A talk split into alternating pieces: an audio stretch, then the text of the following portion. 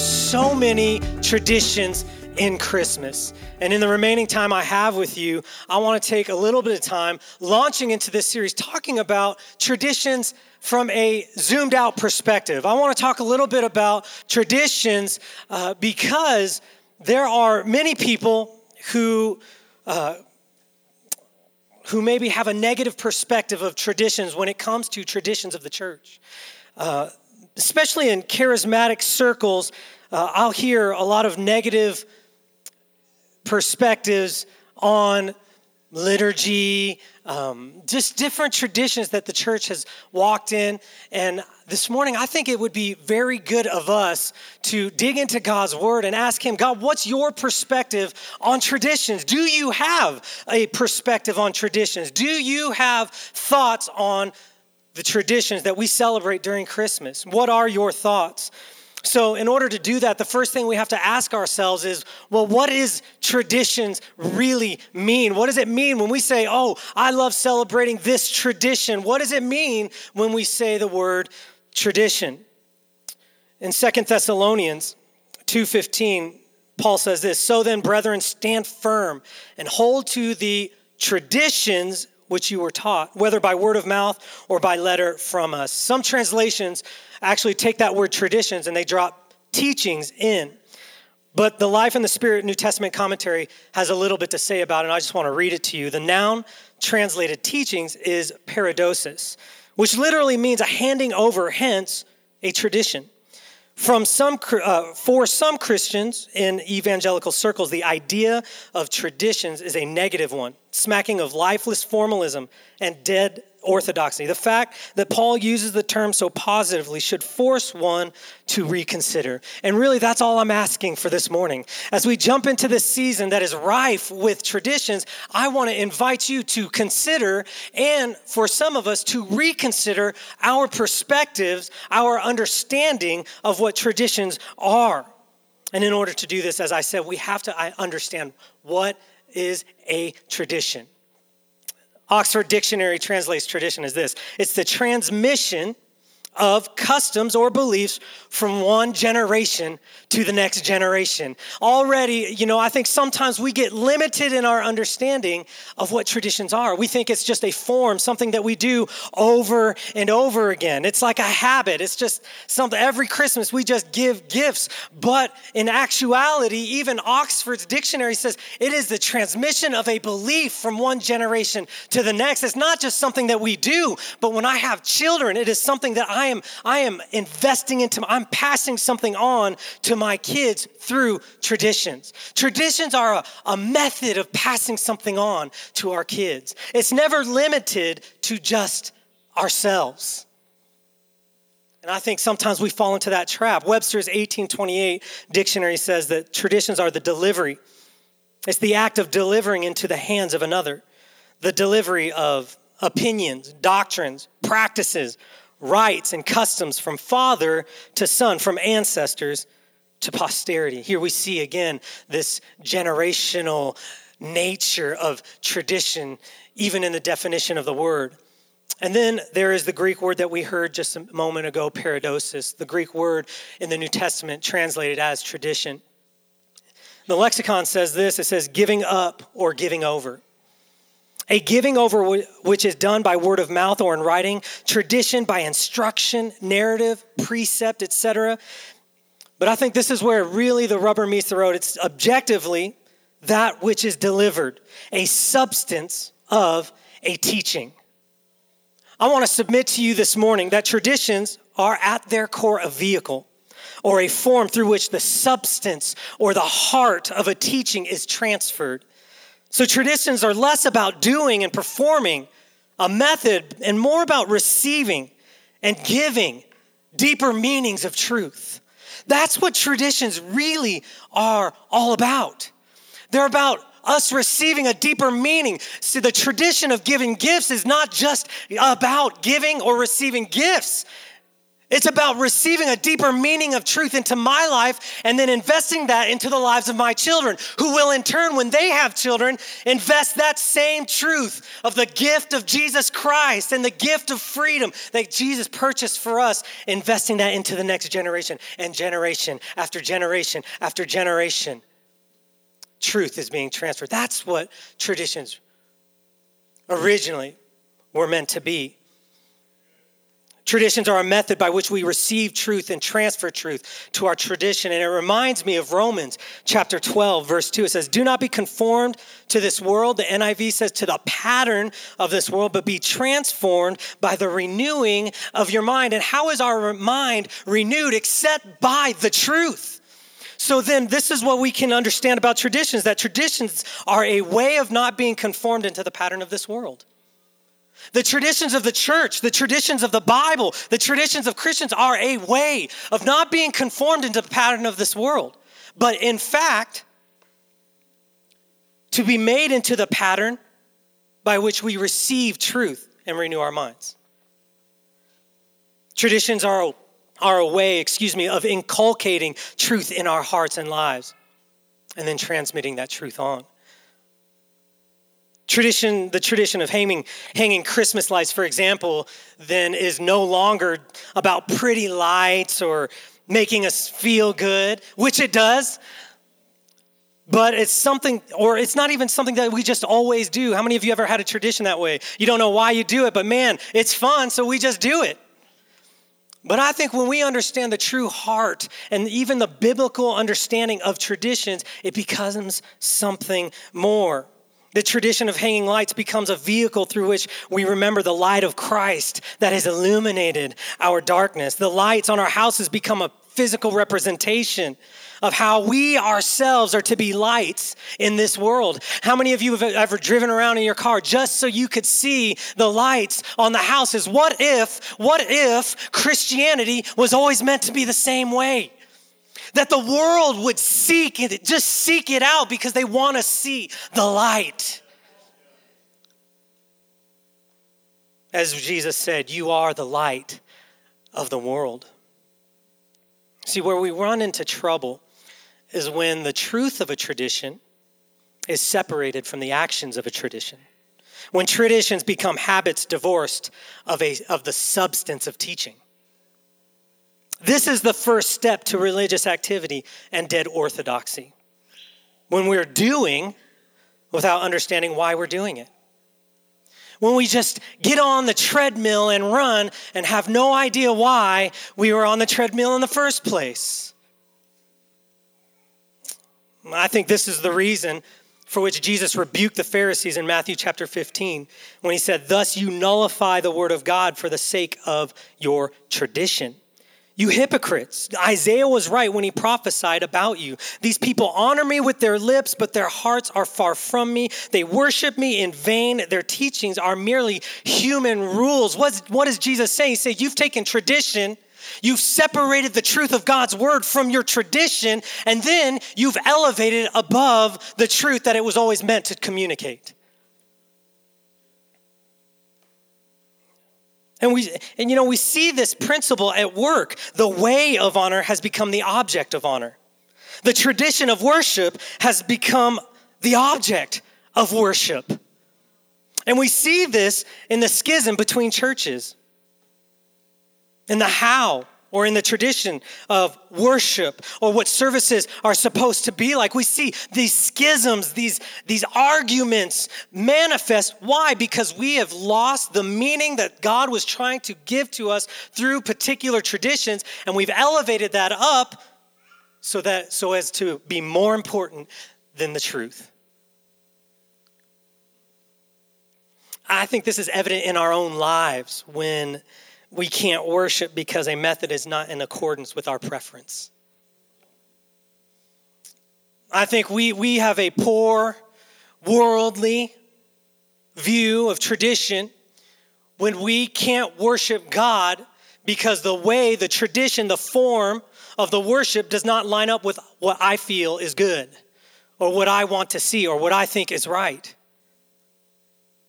I see this. I, I love visiting my in laws in South Carolina. Erin's parents are well, her father is a pastor, uh, a Methodist pastor, and the Methodist tradition is, I mean, just think of the name, Methodism. It, the whole idea is that they are, they, they put great faith in tradition, in the traditions of the church. I was talking to Ben, my father-in-law, and he said to me on the phone, he said, well, there's four ways that the, it's called the Methodist quadrilateral. Said, wow, you sound so smart. What does that mean? Please teach me. And he said, he said, gladly. He said, basically, there are four things that we use in order to help us identify truth. Number one, it's scripture. Number two, experience. You know, number three, and he said, it's the traditions. The traditions of the church help us to identify truth. Why? Because traditions were always meant to be the vehicle that carried truth into our lives and into the lives of those around us. But I, have heard so many people, you know, and I, you know, I love going to the services and and and and sitting through his service, and they always go through the same liturgies, you know, and, and they have a response, a time of response. This is the word of God for you. And thanks be to, and the people respond. They say, "Thanks be to God." There's no nobody needs to necessarily uh, be prompted because they, it's just tradition. They know. But what if you were sitting in that service and you knew that by participating the ver- the words of my mouth there's something that happens. How many of you know by participating verbally with what's going on in the service there is a release of god's power in your life amen. When pastor jade gets up here and says come on somebody needs to say amen what is he doing there? Is it just because he wants to be cheered on? Well some some every preacher wants to be cheered on. I know i do. Y'all are quiet this morning. But what i i, I mean right? But but there's also a spiritual dynamic and a principle of coming into alignment. And then speaking that word into the atmosphere, I am coming into alignment with the word that's proceeding from the pulpit. And it is releasing something in my life. So when I sit now, understanding that tradition and the truth and the purpose of that tradition, what a tradition is, I can sit in that service and I can see, say, thanks be to God when they read the scripture with everyone else. And because I know why I'm saying it, there is faith that activates that power of God in my life. Traditions, understanding traditions this way transforms our understanding. It makes me look at all the different traditions and say, God, I want to participate in all these things. Every tradition becomes an opportunity to, to encounter God. Jesus says, I am the way and the truth and the life. And if traditions were a method of communicating truth, that means there is Jesus to be found in our traditions. And that, the reason for the season, so to speak. You know, and, and the truth is this, this, this elevation of the tradition over the truth. Can it not be said today that Christmas has become the same? People now, they don't believe in Jesus, they don't, and yet they still participate in the traditions of Christmas, the giving of the gifts. Isn't it interesting? Many people will even go to the tradition of a candlelight service. Why? They don't, they don't love Jesus, they don't, but they go. It's a tradition. They participate. And, and I think sometimes, and this is, this is where the deception begins to set in. Because we've participated in a tradition, we think we're okay. Because we participated in the action of a tradition. Because I lit a candle on Christmas Eve, I'm a Christian. This morning, I want you to consider that possibly traditions are more than that. They're more than just doing, they're more than just performing. And they're definitely more than performing, they're definitely more for our children. I had no idea the generational nature of traditions when I began preparing this sermon. I had no idea. But if you think about if you think about traditions, traditions, the very nature of it is means it's being passed down. It's something generations behind my, my grandfather or my great grandfather in the Christian faith for thousands of years now. There is a tradition that reflects the truth of God. And as I was meditating on this, and I, I just this is I didn't put this in my notes. In fact, I took it out, but I'm here and I, I just, I'm going to say it. You know, the thing that I think about is that there is a synergy. Dutch Sheets preached a sermon. He's a former pastor. He preached a sermon called The Synergy of the Ages. That when people prayed all throughout the ages, that, that those words are eternal. Those prayers are eternal and they come together and provide greater power as we come into alignment with those prayers. Traditions provide the same thing. The, the salvific nature of Jesus Christ is being celebrated in Christmas. And as we come into alignment with that, with that tradition, there is greater power being released in the earth for God's salvation. The problem is, is that we cast aside our traditions disparagingly, thinking that traditions means religious activity.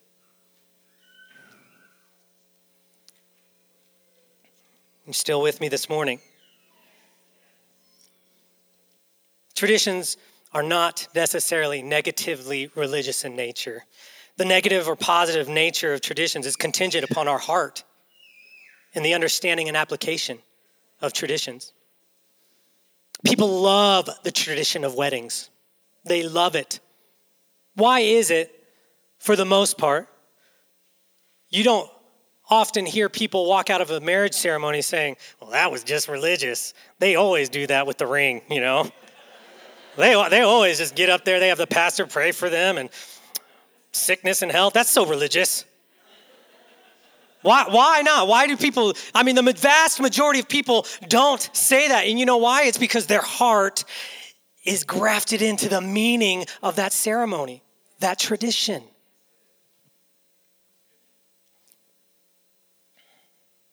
So I think the greatest question we can ask ourselves as we walk into this season is why? Why do we sing carols? Lord, why Advent? Why Christmas trees? Lord, why? Why? What is the truth that you're communicating to me and my children and my children's children and my children's children's children? Why? Why do we give gifts? You know, the Bible is filled with the institutions of tradition. Communion is a tradition. Did you know that? In 1 Corinthians chapter 11 verses 1 and 2, Paul says, "Be imitators of me just as I also am of Christ." Now I praise you because you remember me in everything and hold firmly to the traditions just as I delivered them to you. 20 verses later in verse 23, Paul writes, "For I received from the Lord what I also passed on to you." The Lord Jesus, on the night he was betrayed, took bread. And he goes into teaching on the tradition of communion. And in fact, he says later, he says, Be careful that you don't take this in an unworthy manner. Well, what does that mean? What does it mean to take communion in an unworthy manner, if not taking communion in a religious way? He goes on to say, Every person must examine his heart Examine your, why are you taking communion? The Sabbath is a tradition. My wife was reading this book, and I can't remember. Man, guys, you know what I'm talking about. She's like, Oh, let me share this book with you. And you're like, Oh, okay. And you're just nodding. and she told me the title and the author and all that. And I was like, uh-huh, yeah, yeah, yeah. And so I have no idea what, she, what, what book it's called. But I remember the concept. I remember the concept. And, and this is what Jesus, uh, this is what Erin says. She read this to me. She says, when we first begin to honor the Sabbath, it's a remembering to rest. When we first pursue to honor the Sabbath, it's like we're cutting out a day and say, okay, I'm going to remember this is my day of rest. But as we mature in our understanding of the Sabbath, it becomes a resting to remember. It becomes a resting to remember. Sabbath is a tradition in which we stop to remember and to ask God. The feasts found in Leviticus, the seven feasts, the Passover feast, the feasts of unleavened bread, the feasts of first, these are all traditions that God set in place for his people. As we close in the last few minutes I have with you, I want to I want to give to you the three different what I believe three different purposes that traditions fulfill in our lives. The power of a spirit filled tradition. Number one, spirit filled traditions release transforming power. Romans chapter 12, verse 2 says, And do not be conformed to this world, but be transformed by the renewing of your mind. As I mentioned earlier, traditions become the vehicle in which truth is delivered into our lives. And if we participate in that, then our minds are being renewed by that truth. So, traditions, if the spirit filled tradition releases transforming power in our lives.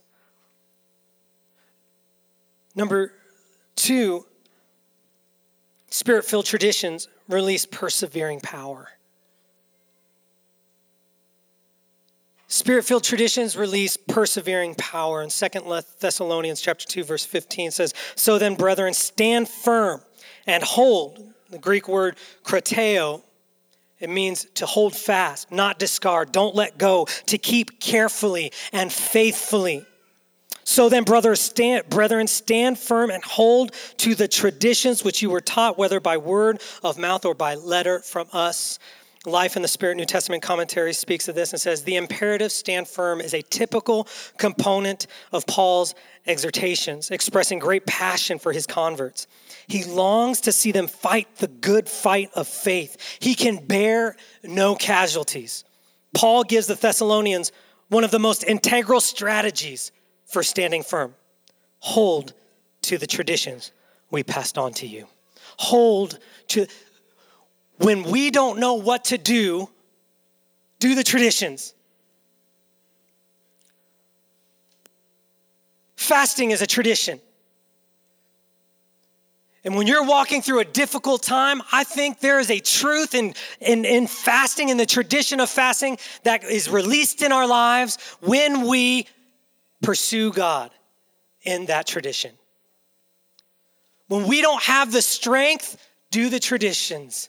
And don't just do them, but see God for the heart that is being passed on in that tradition. And I believe it releases persevering power if you're going through a difficult time, don't forget, don't, for, don't forsake the gathering of the brethren. What we're doing here right now is a tradition. And, and the author of Hebrews says, don't, don't forsake the gather. If you don't know where to go and you don't know how you're going to make it, don't forsake the gathering of the brethren. Traditions release a persevering power. Finally, the third thing spirit filled traditions release experiential power. This is very important for us as Christians today. I believe that God's power is not an intellectual concept to be talked about, but an experience to be grasped, breathed in, day in and day out. The power of God was always meant to be experiential in our lives.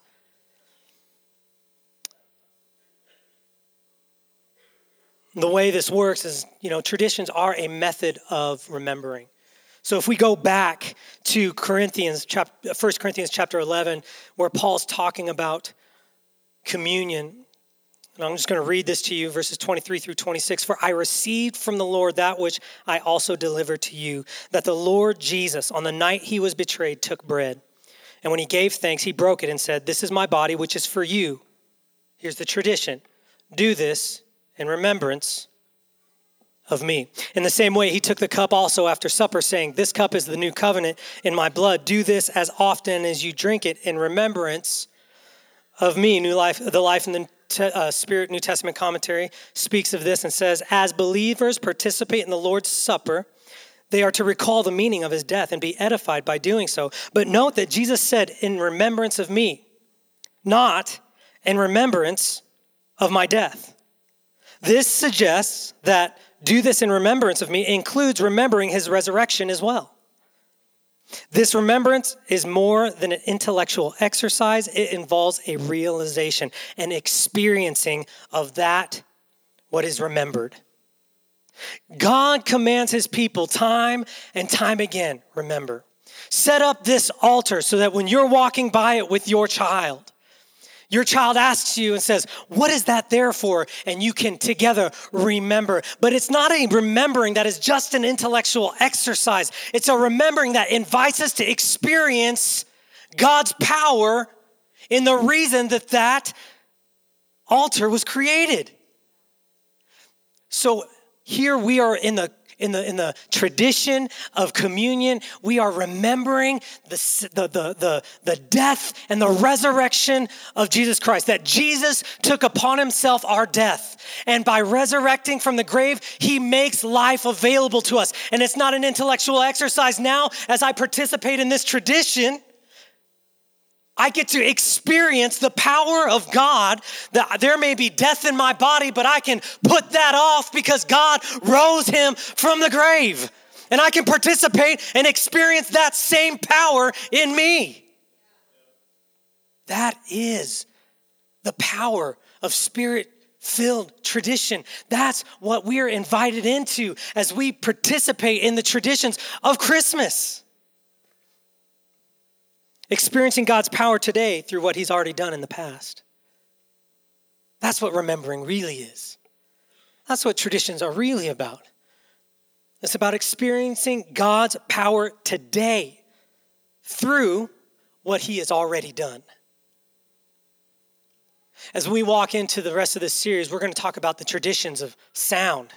How many of you know there are traditions in the church that are centered around the sound. God's voice had been silent for 400 years, and all of a sudden, the sound, that silence was broken by the sound of a baby's voice. And there are traditions. Angels showed up to the, to, the, to the shepherds in the field and they broke into song. The tradition of caroling. But there's more to it than just singing songs. We're going to be talking about the traditions of light light, traditions that are centered. Why do we hang lights on our Why do we have a lighted Christmas tree? Why do we put a star on top? The star provided why? Because we are connecting with the power of God to dispel darkness. And gifts. I want to challenge you this morning as I in closing. We're walking into a lot of different traditions and we've already participated. Thanksgiving and all the traditions therein. There's Christmas, there's New Year's, there's so many different traditions that we are going to be participating in. And I want to challenge you, I want to invite you to experience God's power in the tradition.